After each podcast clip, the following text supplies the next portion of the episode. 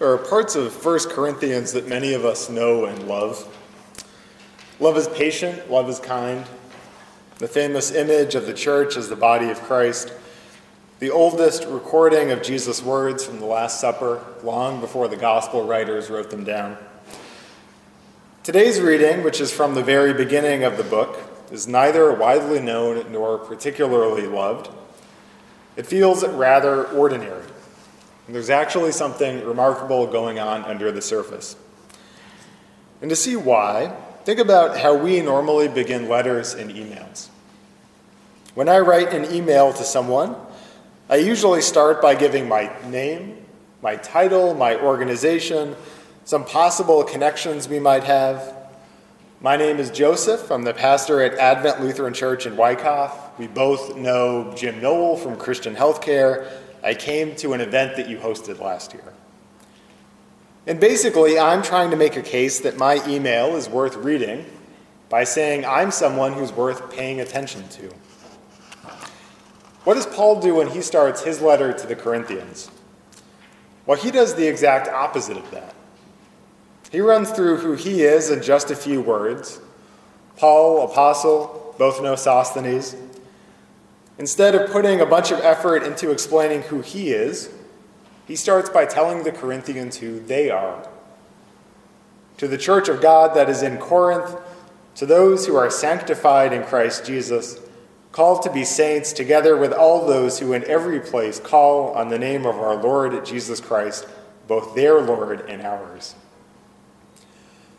And one of those words is worth unpacking a little bit, which is sanctified. What does it mean for the Corinthians, and by extension, us, to be sanctified? Well, when you sanctify something, you set it apart for some special use. In the Hebrew Bible, the Israelites have liturgical vessels that are sanctified, like we have communion vessels. And that means they're only supposed to be used in the temple. You don't eat dinner with the same stuff you use in the temple. And there's also this idea, in Leviticus you find this too, that there are people who are sanctified. God sanctifies the Israelites. The Israelites are set apart from the other nations, and they have this unique relationship with God. So we don't talk about sanctification a lot, but we do talk about a similar idea, which is holiness. And those two words are often used interchangeably in the New Testament. When you sanctify something, it means you've made it holy. A couple of years ago, we did a wedding here in the summer. And on the way out of the sanctuary, this kid ran up to the font in the back and he took his hand very dramatically and kind of swung it around and then plunged it into the water below. The water went everywhere. Which, as far as I'm concerned, you know, knock yourself out. It's just carpet, it's fine. But his parent grabbed his arm and pulled him away and said, You're not allowed to touch that water. And the kid inevitably asked why. And the parent said, Because it's holy water. It's actually not, but the thing that she said reveals how we think of holiness. Something is holy when it's out of reach, it's otherworldly, it's off limits to us. In the 1950s and 60s, that's how the altar rail functioned in many churches. It would have been common for the pastor to preside at communion by himself, and no one is allowed to go inside the altar rail. And why? Because it's holy, it's separate. In some churches, the ushers would even get up and lock the gate so you couldn't even accidentally get near the altar during communion. The implication is clear this space is holy, this space is not holy, and guess where you all get to hang out? And when we think of holy people, we probably think of something similar. If they're spiritually superior to us, they have some predisposition, some knowledge, some ability that makes them exceptional. Because of their gifts, they're up here, and we're down here. And the way you become like them, the way you become holy, is by sinning less and behaving better. But Paul says that way of thinking about holiness is totally backwards. What sanctifies you?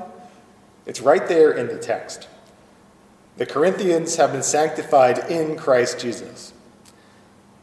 So, what makes you holy is not your behavior or your beliefs or your spirituality or anything else you might come up with. What makes you holy is your relationship with Jesus. And your relationship with Jesus is a gift. It's not something you chose for yourself, it's not something you achieved. It's something that came from outside of you. So, holiness is not about setting yourself apart from other people to get closer to God. Holiness is about God coming to us. Holiness is something God gives away. And you can see why Paul wants the Corinthians to begin by understanding this. Because if you start with a backwards view of holiness, everything about what the church is gets all kinds of messed up. Think about how we usually describe church. We say what? It's not a building, it's a community, which is true, but according to Paul, that's not quite good enough. Because bridge clubs are communities, political parties are communities, book clubs are communities, and those are all fine and good. It's good when people come together around common interests. But the difference is that the church is a group of people who are gathered together because they've been invited by God. We don't gather together because we have common interests or common goals or common agendas. God knows we often don't. We gather together because we believe that God has invited us into relationship. And when you forget that, when churches forget that, that it's God, not people who make the church holy, there are constant problems. For the church in Corinth, which was just a mess, the big problem was spiritual narcissism. There were people in the church who thought their gifts were more important than other people's. Their financial gifts, their spiritual talents, their theological credentials were more important than other people's. These are the people who are really important in church, and these are the people who are also here. We go out of our way to serve the people we believe have the best gifts and we ignore the people we think don't have anything to contribute. The Corinthians acted like they were the ones who sanctified the church. And for us, the problem is less a kind of narcissism than a kind of consumerism. We view other people as a means to our own ends. We prioritize our own experience of the church that we want to have for us, and if someone doesn't fit into that, then we cut them down to size. People often tell me they find the church to be judgy, hypocritical, concerned primarily with petty issues that no one outside the church cares about. And the truth is, sometimes they don't know the half of it. We often treat our communion vessels with more respect and care than we treat one another with. Back when he was a parish pastor, this is about 40 years ago, Gordon Lathrop, who's a liturgical theologian, would process into the sanctuary on Sundays and he would reverence the altar. That's typical. You reverence the altar because this is where the body of Christ is. But then he would do something surprising. He would turn around and he would reverence the congregation. A way of acknowledging not just that the sacrament is holy, but the people are holy too. And they're holy not because they're faithful or talented or pious or show up most weeks, but because they've been sanctified in Christ Jesus. They're holy not because of what they do, but because of who invited them. This is one reason why, if you read through our bulletins, our website, our print materials, we don't use the language of guests or newcomers. Or, excuse me, guests or visitors. We talk about newcomers, we don't talk about guests or visitors. And that's because we believe we've been invited here by God. So, Advent is definitely not my church. It's really not even your church, it's God's church. So as soon as you show up here, you are a part of this community just like everybody else.